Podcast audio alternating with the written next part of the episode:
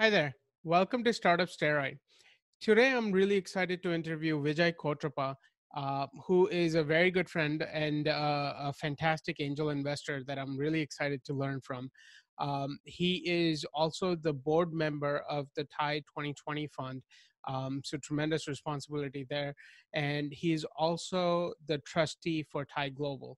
So again, uh, he's been around for a very long time, has tons of experience and uh, today I'm really interested in exploring his story and learning from all of his experiences. Um, so it should be a fantastic interview. But before we get started, um, uh, a little bit of housekeeping. Uh, first, if you're an angel investor or are looking to become an investor, um, please send us an email so we can get you added to our network. We can give you the right resources you would need uh, to get started. My email address is on the screen right now. Um, it'll be again on the screen at the end of the interview, and it's also in the description. So you can just click and uh, send your contact information our way so we can get you added to our system if you're an entrepreneur and are looking to raise funding for your uh, startup, um, get in touch with us. Uh, my, uh, you can get in touch with us by going to our email, uh, sorry, going to our web uh, website, which is startupsteroid.com. and click on the founder button and fill in the form. so again, we can get you added to our platform and um, start sharing your information with our investors. Um, having said all that, let's get into the interview. Uh, here's Vijay Kotrappa.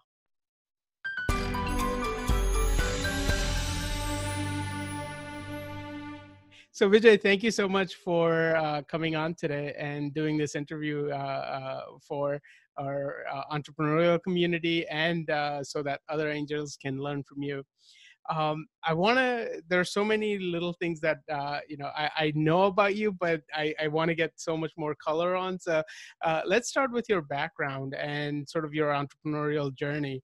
Uh, where do you think that entrepreneurial spirit came from, and uh, how, how, do you think it, it, sort of manifested for you? Um, I have never really worked for a, a large company ever.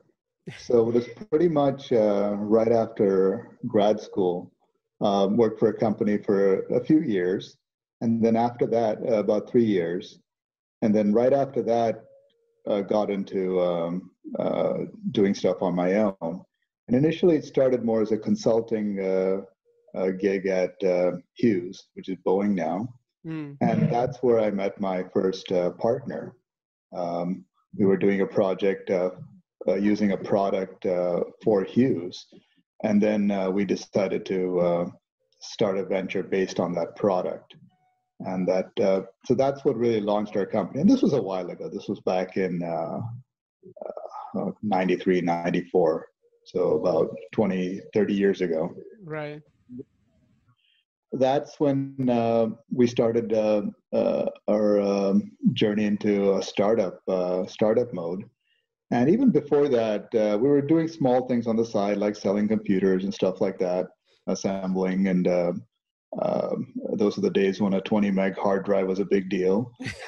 it was a challenge, and we would actually go and set up a computer at somebody's, like a bookkeeper's office, with uh, with two megs of RAM. That was a high end computer. so that's what kind of led to um, uh, the startup environment, and it uh, had to do with the my roommates as well. They were into the startup uh, mode. They also wanted to do something, although we didn't start the business together. But um, uh, each of us was kind of on. Uh, we are doing different things. That's and fantastic. That's my first uh, company. Yeah, and it's usually that uh, entrepreneurial spirit from people around you that mm-hmm. sort of gives you more motivation, right? Yeah. yeah. True. Uh, so uh it, so this is back in the early 90s uh you're mm-hmm. already into computers and it i i, I uh, i'm not 100% sure but i guess that that was your training right yeah that my uh, that first venture which really was uh, the one that um, uh, launched things for me was that we started as a consulting company and then um, in about 97 98 that's when the whole internet and uh, things were yeah. really were taking off and so we shifted more to offering internet services so developing e-commerce uh, kind of solutions. Uh, so to be a small e-commerce site for um, for an electronics parts company or stuff like that. and uh, so we were doing e-commerce solutions, and then that uh, the dot com whole, the whole dot com industry just took off at that time, right. and we started helping launch uh, the dot com divisions of large brick and mortar companies. Oh, okay. So, a company like Big Strouds or something, we'd do Strouds.com. If there was a, large real estate company, we created eProperty.com and eNutrition.com. So these companies were uh, basically uh, offshoots of the large brick and mortar companies, mm-hmm. and they had fun because they were the large brick and mortar companies, but they wanted to have separate ventures uh, focusing on the on the web, and so we would help them launch those businesses, would help write their business plan, and then um, uh, would take a significant ownership in that as well, in, in lieu of our service fee. So we take a small service fee, and then we would take uh, typically about 10, 20% uh, equity in these companies. Right. And That's when our valuation also became um, very high. And we got funded uh, from a large private equity firm uh, back in 99, 2000 time at that uh, very high valuation. And they were saying, uh, and there was a large PE firm, so they had about 150 large um, investments in uh, retail and manufacturing, and they basically said, "Hey, do these uh, ventures for us. Right, you don't need right. to uh, go out. You don't need to charge any fee at all." So that's how uh, that's how that's how we got funded, and that was give a little uh, opportunity for us to uh, for our three of our partners to exit a little bit. Fantastic. So, mm. so this is right before dot com. What happened as you hit the dot com bubble or that burst yeah, in 2001? So they invested uh, in us, uh, I think late 99, early 2000. And the whole dot com thing, uh, the bubble broke in a, in a year or two after that. Right. So uh, all of our ventures obviously became worthless. and these were all uh, companies that were at one point worth 50, 100 million dollar each came to zero. And the brick wow. and mortar companies, they they were fine with it because they had their other uh, business anyway. Right. So the company valuation obviously went down significantly, and the PE firm also said uh, this is not our core focus anymore. So we actually ended up buying them back out. Mm, okay. Uh, at a much lower value, obviously. Right. And then um, uh, three of us partners, we were continued there for another two, three years, and then three of us left, and uh, the company still is running right now with a new CEO, and uh, he actually bought the company from us, and we still have a small ownership in the company, but it's still running, still doing well. It Fantastic. came down from 200 people down to 50, and revenue. Right. But um, now they're doing financially well. We never did financially well before because we weren't taking fees for our services. Right. Very interesting. So you exited there, uh, and, and uh, obviously you had the initial private equity investment, so that gave you a comfortable cushion to exit with. Right. Um, so what did you do after? So right after that, I got into more of a, on the nonprofit side, uh, okay. kind of the uh, social. Uh, we were helping uh, public schools raise funds, basically. We had created a program called the America Schools Program, which was creating uh, marketing programs for these public schools. So oh, wow. we're trying to replicate the Olympics model where we would create a symbol across the country and the school system would license that symbol and then we would then um, uh, sell that symbol to companies. So for example, uh, Ford could be the official uh, um, uh, car of the America schools. Mm. And uh, most of that money would go back to the schools. So we had relationships with 17 of the largest school states in the country, their school districts. And we covered about 65% of all the schools in the country. The wow. challenge was more of uh, getting down from the state level to the district level to school level. Right. We even got down to the district level, but at the school level, the bureaucracy and everything just uh, killed the program. Um, right. They just uh, wouldn't, they felt that they were uh, selling out to these companies and said that, and they wouldn't adopt it because of internal uh, bureaucracy. And so we ended up creating smaller programs at the school level, but not on the grand scheme of things that we were envisioning at the country level. Wow. Okay. Yeah, that education space is so sort of fragmented, right? Uh, with every school district, every town has its mm-hmm. own sort of bureaucracy. There's, it's hard to. Right, and the, the fact was that they were doing a lot of those uh, what they call selling themselves to these companies anyway. for example, you'd have a basketball court in the, in the gym, and they would have a the scoreboard, and they'd have a name of a company up there, and that's pretty much what we were doing. Right. We were creating, let's say, a bottled water company would going to be the official bottled water of uh, California schools. Right. But they felt that that was uh, uh, hawking the school I guess it all depends on the perspective, but uh, yeah. uh, that that that's really funny that you know they they're fine having the logo up there, but not having. Right. and it it also comes out. down to whose idea it was. Mm. See, they're putting that uh, billboard or sign on the school gym. That's a school's idea. Right. These were the ideas of the states and the school districts. So the schools was like, "Hey, it's not our idea. It must be something they're trying to push down our throat. So we're not right. going to do it." Right. That became a challenge. wow. so how long did that last? Uh, that project? I did that for almost about eight or ten years. Oh wow! Um, never did financially well on that one. It was more of a, it was a lot of fun, right. and uh, we were actually adding a lot of value to schools. The the PTOs, the uh, state school boards. We were created an environmental youth program, all kinds of fun things that we were doing. It was giving some cash to the schools. So we had a recycling program for printer cartridges. Um, so the kids would bring in cartridges and they would get like a dollar, two dollars for each cartridge. Nice. Okay. It wasn't much money, but like three, four hundred dollars uh, for a school. But they would then be able to fund their like, basketball team. Uh, right. Or get new uniforms. And... Yeah, exactly. Right. But uh, it was also helping them understand the value of these kinds of, of uh, efforts, whether recycling or fashion or stuff like that. Right, right, right. After and, that, uh, I got more. I got back into tech again after that, uh, in a couple okay. of ventures. So let's talk about that. Uh, what was the next step like, and your return to tech? Yeah, I mean, tech was always my background. I mean, even when I was doing the America Schools program, tech was kind of uh, in the background all, all the time. Hmm. But I, uh, but tech is really the core of what that's my background.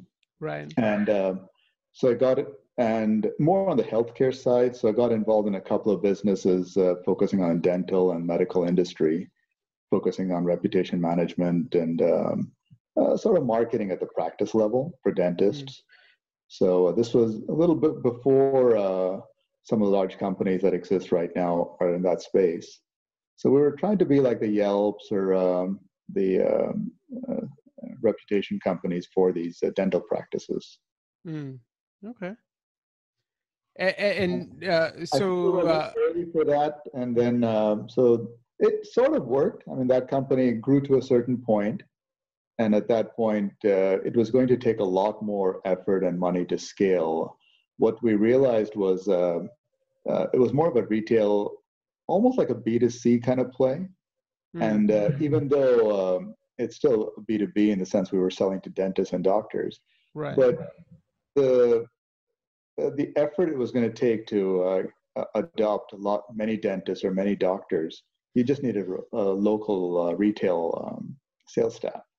Mm. And so that became hard to scale. So, for example, when we started the on the medical side, we would get doctors signing up. We'd have two, three doctors signing up every day to our system, but we wouldn't have a critical mass of doctors in any one city. So, if somebody was looking for, say, um, uh, say a pediatrician, we might have had two people in your city, mm. and that's not enough uh, critical uh, volume for you to decide on. Hey, I want to pick the right pediatrician. Right. So once there wasn't enough uh, patient uh, interaction, the pediatricians also kind of, eh, this isn't working for us. Mm. So to make that work, it basically would have needed uh, feet on the street, going to each of the pediatrician's office and saturating a local geography. Right. And that, that basically would have taken a lot of money. Right, right, and a lot, long, long time, right, uh, to get to scale like that. It, we could have done it in one city and added value there. Right. But to scale again needed a significant amount of, amount of money. It's like the Yellow Page system or the Yelps. It, it you do need a local staff calling on these doctors and dentists. Right. And again, you had to actually create a market for that. Uh, many of these healthcare providers uh, didn't believe they needed it. It's kind of the aspirin and vitamin situation. It's mm-hmm. nice to have, but uh, wasn't critical for their business. Right. Very interesting. So then um, you got into as you're going through this process you got into angel investing and supporting other entrepreneurs so let's talk about that transition because it sounds like you're already moving in that direction what sort right. of even when i was uh, back when i was doing the public school project or the others uh, i i knew quite a few people who were in the software industry still and uh, i in looking at what they were doing specifically, that's kind of what motivated me to either invest in their effort or help them in some way. Hmm. So that essentially was my route to angel investing is to looking at companies, looking at people that I liked working with and I saw value in. And I was hoping that that would materialize into some sort of a, a financial return as well. So it was initially a target of uh, this is a project that I was a customer essentially right. to that uh, product, or right. I found I found that fascinating. Fantastic. So it was really supporting the business that you were patronizing yeah. and you were sort of right. you liked. Yeah. Very very interesting. Like the America Schools program that. Um, I mean, I should have probably been an angel investor rather than uh, run the company. right, right. Um, yeah, I mean, uh, a lot of, uh, especially now, uh, you know, we're both part of the TIE group together. Mm-hmm. Um, and, and, when we look at uh, certain businesses, it's easy to see how much work it's going to take ha- having gone through that experience, right? Well, it's actually, I mean, the TIE, uh, the Angel and the Angel Fund has been um, phenomenally useful because mm. it's very different from an angel per, angel investor perspective where you, you're investing on your own versus when you're investing along with someone or with somebody else's money right the, the amount of diligence that you you go through when you have someone else along with you or somebody else's money is significantly higher because mm-hmm. you kind of have that fiduciary responsibility yeah. versus if it was your own money suppose you invested uh, say 25000 and you lose it, you, it's your choice. I mean, you you made that decision and you lost it. Now you feel bad, but uh, as a result, the due diligence that you go through is not that much. And uh, when you when you try to invest on your own, and, and as a result, you probably end up with more failures than success because it's more of an emotional investment at that point. Right. You like the person or you like the business, but you haven't gone deeper to find out if it really is a good investment. Uh, right. Angel investing is one of those things where you're not going to be able to invest in hundreds of companies. You're going to invest in three or five, maybe 10 companies. And then with 10 companies to play the odds is tough. I mean, very likely all 10 will fail. Right. Uh, if you're lucky, maybe two will, two will work out. But if you have a group of investors like the TIE Angel Fund or you have an angel system, then it's just not yourself. You have someone else kind of working with you on it, whether it's due diligence or giving you other perspectives. I mean, so many of the projects that, you know both of us have worked on, when we hear the first pitch, we're super excited about it. Yep. Right. And then one person will say something negative, and then like, oh, okay, well, maybe that makes sense, right? Right. or uh, or we look dig a little deeper and we find some other uh, uh, flaws, or someone's had a different perspective on why it wouldn't work. Right. And then we move on to the next uh, project. I mean, it's very possible that some of the things that we uh, decided not to invest in uh, will become successful. And but that's just we missed out on it. But that's you can't just put a little bit into everything. You have to make your choices. Exactly. I, I think that you're you're absolutely right in that angel funds. Um, what that allows you to do is get different specialties on mm-hmm. one project, right? So, for example, your background obviously is in IT. When we work on a project together, I'm looking at it more from the financial perspective. Right. We might have someone else who's looking at the go-to-market strategy. So now right. all three of us are analyzing one company from different mm-hmm. perspectives, mm-hmm. and you know everything might be great, but some one piece is missing. So their go-to-market right. strategy the, is missing. The, and, and then also, what happens is most of us can kind of serve all those three roles Mm-hmm. For example, I mean, you could, I mean, you could understand the technology as well. I could understand the finances as well. Right. But if we're just doing it on our own, we get enamored by one little aspect of the company, and yes. we tend to ignore the others as being, oh, they'll figure it out. Absolutely. And uh, that's what kind of skews the decision when you're trying to do things on your own. And when right. you do it as a group, you get that additional perspective, and then you decide, and you can still invest on your own. That's that's perfectly okay. Right, uh, and the right. difference between angel investing, so there's angel investing when you do it just as an individual, and that's right. a that's a crapshoot. I mean, you just you got uh, you like the person, you like the project, and you just invest. So that's a that's the reason. Right. When you do it at the next level, you do it in a fund or a group of people with uh, kind of an angel uh, group, and that gives us a little more more sophistication. But still, you're investing as a it's still an early investment, early stage.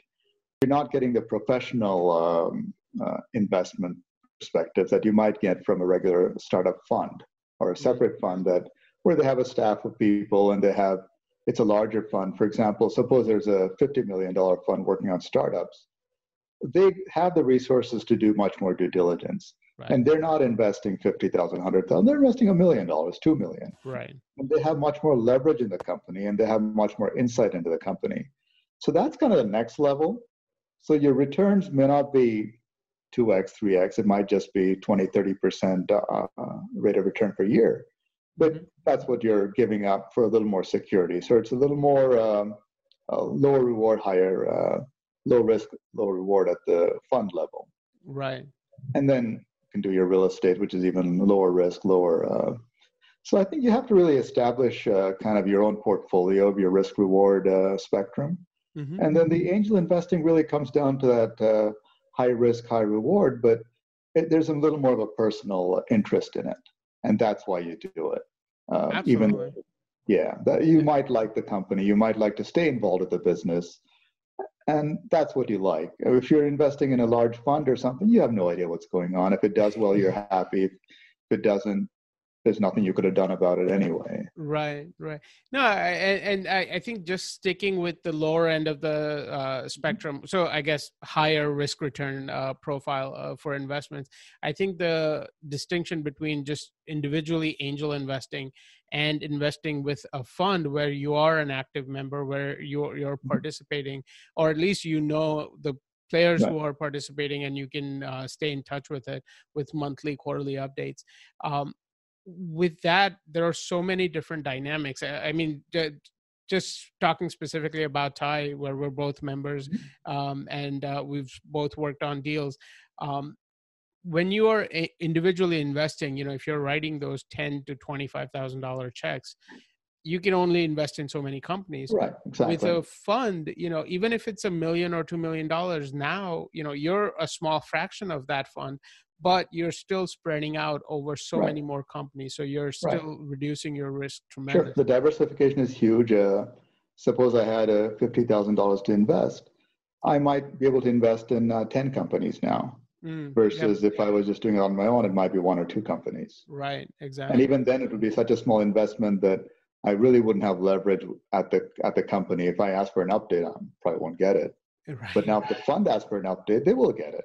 Right exactly and, yeah. and, fun you're you're absolutely right that as you move up those those dollar amounts you you can become an advisor you can have a board right. seat in the company uh, you might even have other branches into the company where you, you're talking to the cfos or the marketing person so you can get a lot more insight as you move up that scale and uh, it also gives it's kind of the best of both worlds uh, so for example now the TIE fund we have if there's a company that suppose we decide to invest as a group and I'm really excited about the company, I mean, I, I could be nominated as a person to kind of be the point of contact.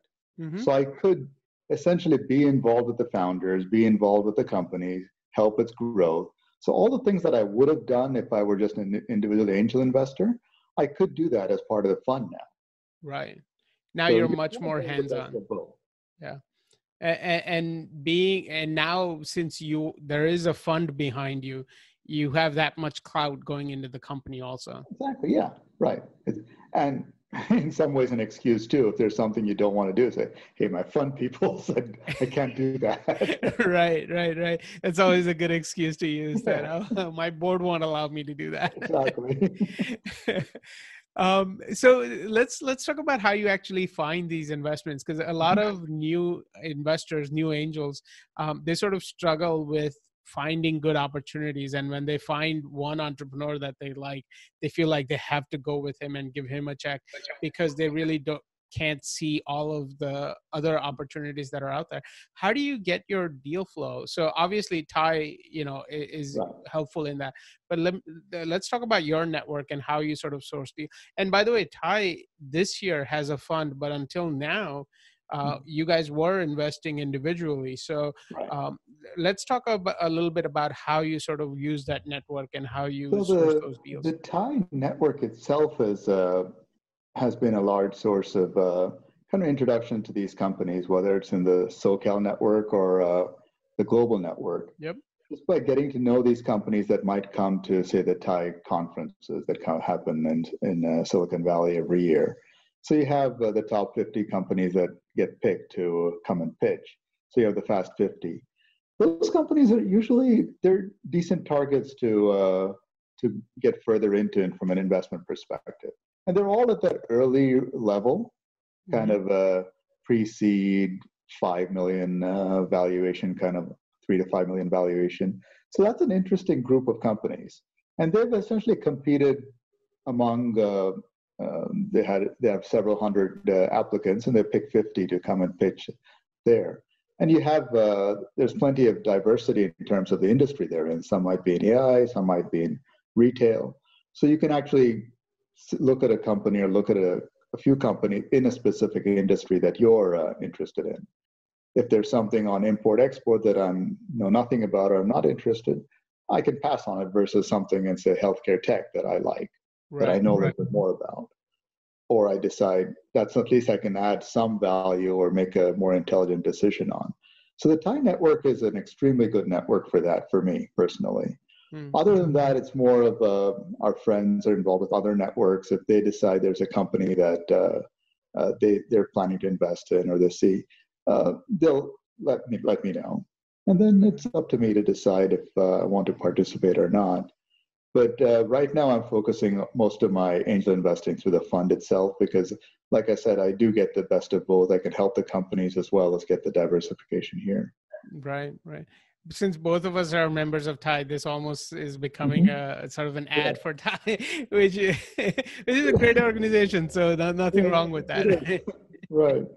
Uh, so let, let's uh, go back and uh, since you've uh, you've been doing investing in so long let's let's talk about your portfolio a little bit because uh, uh, I, have sort of asked you a couple of questions here and there but yeah. i really want to understand what kind of companies you have invested in in the past um, so the, the, two or three companies that i invested in early on when uh, i wouldn't call myself the term angel investing i guess wasn't even around at that time right it was more after my guidance days when uh, we had exited the business and stuff. So invested in, including this uh, America Schools program. Uh, they were struggling, so I invested some money into that and uh, took a leadership role in the business as well. So that was more of a, out of passion of the business uh, for the individuals. And uh, those I think it was more because it was an emotional and again lack of diversification, right? You're investing in two or three companies, and the odds are they're not going to work. Right. So out of those two or three companies, none of them actually made it. The the public school company uh, went totally bust. The other uh, uh, one company, they it's still struggling. It's still it's still in play, but I don't think my equity is worth much in that company. And uh, a couple of other companies that I invested uh, since then, and again, partially more uh, because I got a little more educated into the angel investing. I saw more deals and uh, part of the TIE network as well. Those have at least increased in value on paper. Mm. So they've gone 2x, 4x, at least on paper. They haven't monetarily returned, uh, haven't got an exit from those yet. But at least that's a, a feel good thing that they've gone up four times in value at least or six right. times. Or at least they're still around.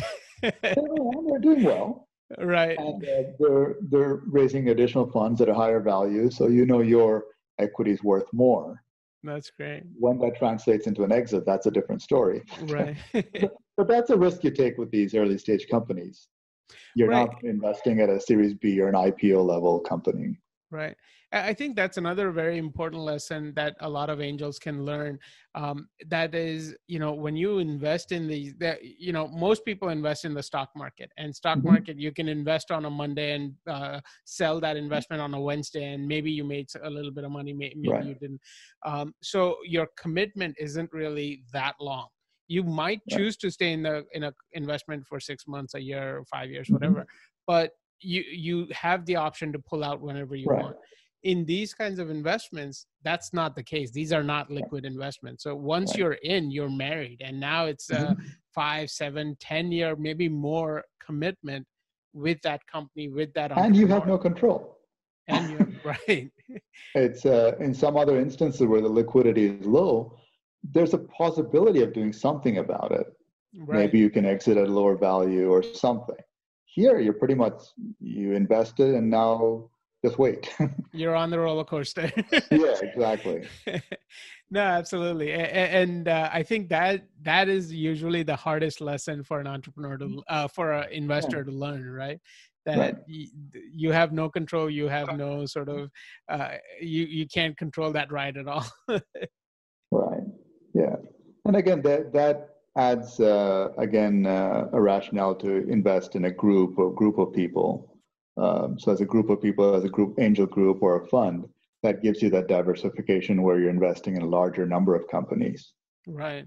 With the hope that again you're not going to get a 10x on your investment, you're going to get maybe a two or three x because of the diversification.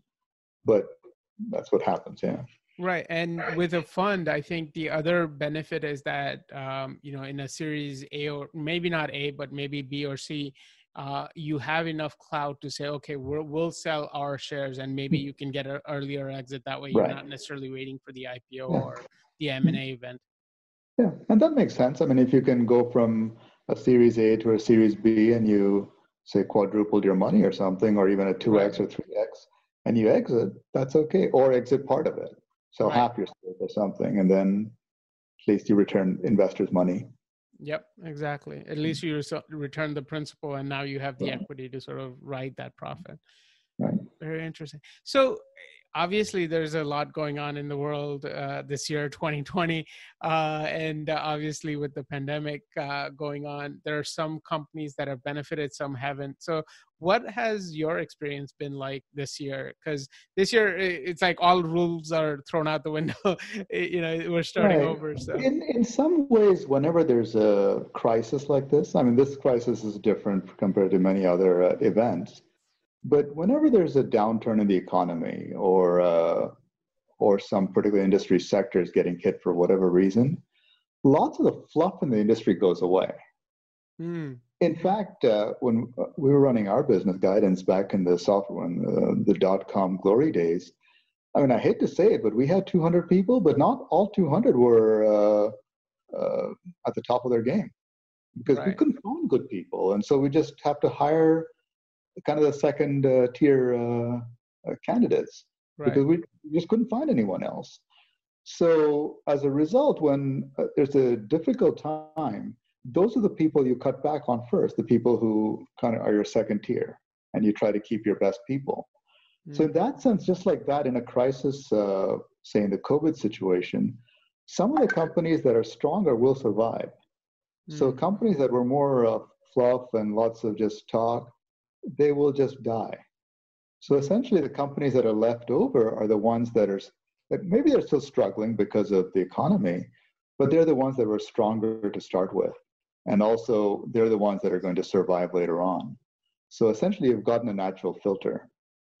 Fantastic. That's a, such a great way to look at it. That uh, this is, you know, we can uh, benefit from this, and maybe benefit is too uh, too big of a word, but at least we can see um, we can uh, you know as you said we can cut out the fluff and we can focus on the right. uh, on, on, companies and people that are really adding value and also it's a possibility that uh, because of the situation the valuation you might get might be a little bit better mm. um, but it, i mean it also means that the company is also is going to struggle a little bit whatever uh, projections they had for 2020 might go down to maybe a year or two from now and the economy is struggling, so the amount of sales or profit is going to be lower as well. So in that sense, uh, that kind of is the rationale for a lower valuation. But again, you're uh, you've got a better chance of success, assuming that the retraction or the uh, uh, whatever happened is is temporary. It's not going to last forever. Right. So let's talk about valuation a little bit more because I think that's a really interesting challenge that a lot of people are uh, struggling right. with right now. Um, some companies' valuations have cratered because you know the demand has disappeared. Right. They're, they're not able to close the contracts that they had. But on the other hand, some companies have sort of skyrocketed. You know, if you had telehealth anywhere in your business plan right. you know you're you're you're sort of you can charge 10x mm-hmm. now because that that industry is booming um, so beyond just actually looking at the numbers and seeing how many uh, how much revenue a company has or how much uh, um, uh, traction they're able to get do you give that kind of uh, benefit to any particular company just because of the market environment the the valuation of especially in the startup environment, has nothing to do with the numbers. I mean, yeah, the, uh, a founder might say that uh, uh, my next year revenue is going to be so much, I want a 10x multiple on that. But it's completely dependent on what someone's willing to invest at. It's a matter of uh, supply and demand. Suppose a, uh, a, company says I'm worth 20 million and uh, they can only raise money at a 5 million value. That's the value of the company five million. Right. It's not twenty. it doesn't matter right. what the person says it is. At the same, t- same time, the company might only be worth one, but people are saying I'm willing to invest at five. So it's really a supply and demand situation. Mm-hmm. And if you get one investor to jump up to a certain valuation, others will kind of follow. So suppose a company is raising, say, three million, and one person or one group commits to one million at a certain value, then it's like everybody else is just going to tag along. And the justification for that valuation might be completely different for that particular individual. They might have a strategic fit for some reason. It might be uh, they might be looking at buying that company later on. So the rationale for a certain valuation is so personal, and there's a supply and demand situation. So it's a matter of uh, how much money you're going to invest. If you're going to take a significant share, then you can drive that valuation. But most of us at the angel investing level, we're not taking a significant share in the company, so we just have to tag along. And either we're comfortable or not comfortable. That's kind of the decision. We, we're not going to be able to change the terms. Right, right. That that's such an important lesson for the entrepreneur also because uh, they they come in with something in their mind and they're like, well, you know, I'm a telehealth. Of course, I can charge 10 million. Yeah, exactly. Uh, yeah uh, and uh, they also have to recognize that okay well there might be 20 other companies that are mm-hmm. also pitching the same business plan so your valuation naturally goes also down. the the technology or what's the uh, uh, the technology or the whatever is the buzzword of the year that changes every year right so this is telehealth next year it could be what could be something else. Could be space or something right? Right. I mean, there were years when the mobile was like the hottest thing. Social media was the hottest thing. Right. Now you say you're a mobile or social media company you're like what? Why? Right? So it's uh, that's another thing. You should try not to get into the sucked in by the the buzz of the year. Right. And yeah eh, eh, and you you also if you're an entrepreneur and you're starting with something like that in mind then you're already way behind the eight ball because if you're starting yeah. a telehealth today that by the time you're ready for funding we might have moved right. on to some other buzzword so uh, yeah it's almost like these companies have to hit that right junction kind of the right place right time mm-hmm.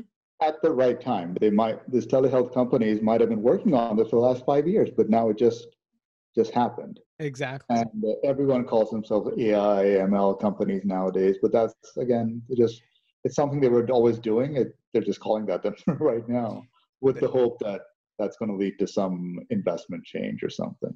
Right. That to me, the AI ML thing is uh, is yeah. sort of the five years ago. If you started your company five years ago, you automatically wanted to include the word AI in there because right. that that was the buzzword back then, and now yeah. you're just trying to ju- uh, sort of milk it for that uh, yeah. for that function. And, and, even then, there was nothing really AI or ML about anything. That's what they were doing anyway. Right. And they're just calling it AI now. Right. But the, what what really has changed is there are more tools to support that kind of. Uh, for example, uh, suppose you wanted to add a speech recognition chat box into your uh, software. You don't need to build it anymore; it's there.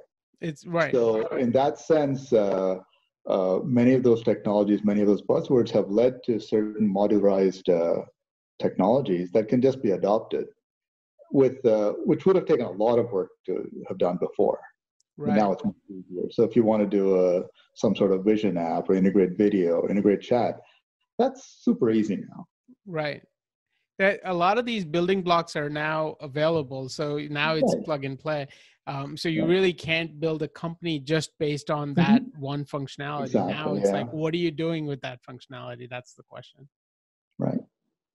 Absolutely. Fantastic. So uh, this has been such a great interview, and uh, I, I, I could probably talk to you for days about this stuff about angel investing.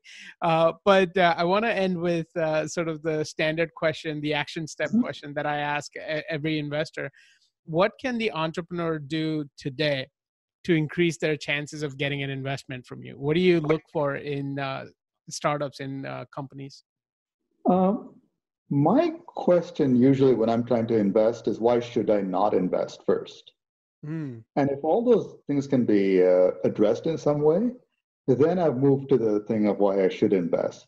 Rather than my, say, five years ago, I'd, I'd find every reason to invest in a company and not the reasons not to invest. Right. And that, that kind of gives you a better filter. So in my mind, uh, it's what would a company what would it take to build that product or that service now? So suppose a company has built, say, some software or something. They've spent five years doing it, and yeah, they made some mistakes, but they've got to a certain point, and it's uh, it's working now. What would it take to build something like that? If I had to raise some money and build that myself, what would it take for me to get to where they are? And if it's uh, something that a company can, if they come and tell me that hey, it took us five years and three million dollars to build, but it but now but now that we've done it, someone could build it with five hundred thousand, then it's uh, right. it's not because I could do it, right? Right. So it's really what's what's different about them. What kind of moat have they built? What kind of technology uh, uh, advance they have compared to anyone else? If they can look at those things, that uh, it, that's basically a turn on for me and then of course the founders and all that have to uh, uh, have to sync up. But if they really have something that they're leaps and bounds ahead of someone else, and it's going to take someone a lot of money and a lot of time to to duplicate, then that's worth investing into. Right that's that's so good um that uh it, fi- focusing on why not to invest and why hmm. like what what you can how easily you can replicate their product i think is such, a key, a key, thing that uh, a lot of entrepreneurs don't even think about mm-hmm. right mm-hmm. so I love that. That's fantastic. Um, so Vijay, thank you so much for coming sure. on today uh, and sharing all of your uh, lessons with us. Uh, any last words? No, great. Uh, love what you guys are doing. Uh, good luck with uh, this, and love to see your other interviews and your other uh, uh, companies that you're working absolutely. with. Absolutely, I'll, I'll definitely keep you posted. And in any way, we we talk at least three to four times a week anyway. So uh, right. we'll, we'll, we'll definitely be in touch, and I'll keep you posted on the progress. Thank you. All right. Take care. Bye bye. That was a fantastic interview. Again, I want to thank Vijay for coming on today and doing the interview with us and sharing his experience and his knowledge. Um, and there's a ton to learn from him. Um, having said that, um, if you enjoyed the interview and if you enjoy content like this, make sure you click the subscribe button. Uh, so this way you get our content as soon as it comes out. If you're an investor, once again, if you're looking to learn how to be an investor or an angel investor already and are looking to um, uh, get resources, get connected to uh, companies in our uh, system, um, make sure you send us an email. Uh, uh, my email address is on screen. It's also in the description below. Um, send us your contact information and we'll we'll be in touch. We'll uh, we'll get you added to our platform and uh, hopefully help you start becoming a better investor. if you are an entrepreneur and are use uh, are, and are looking to raise capital for your startup, um, go to startupsteroid.com and uh, click on the founder button there. Um, fill out the form, and this way we can get you added to our database and uh, uh, start sharing your information with our network. Thank you again for joining us today. Make sure you hit subscribe, and we'll see you next time. Bye.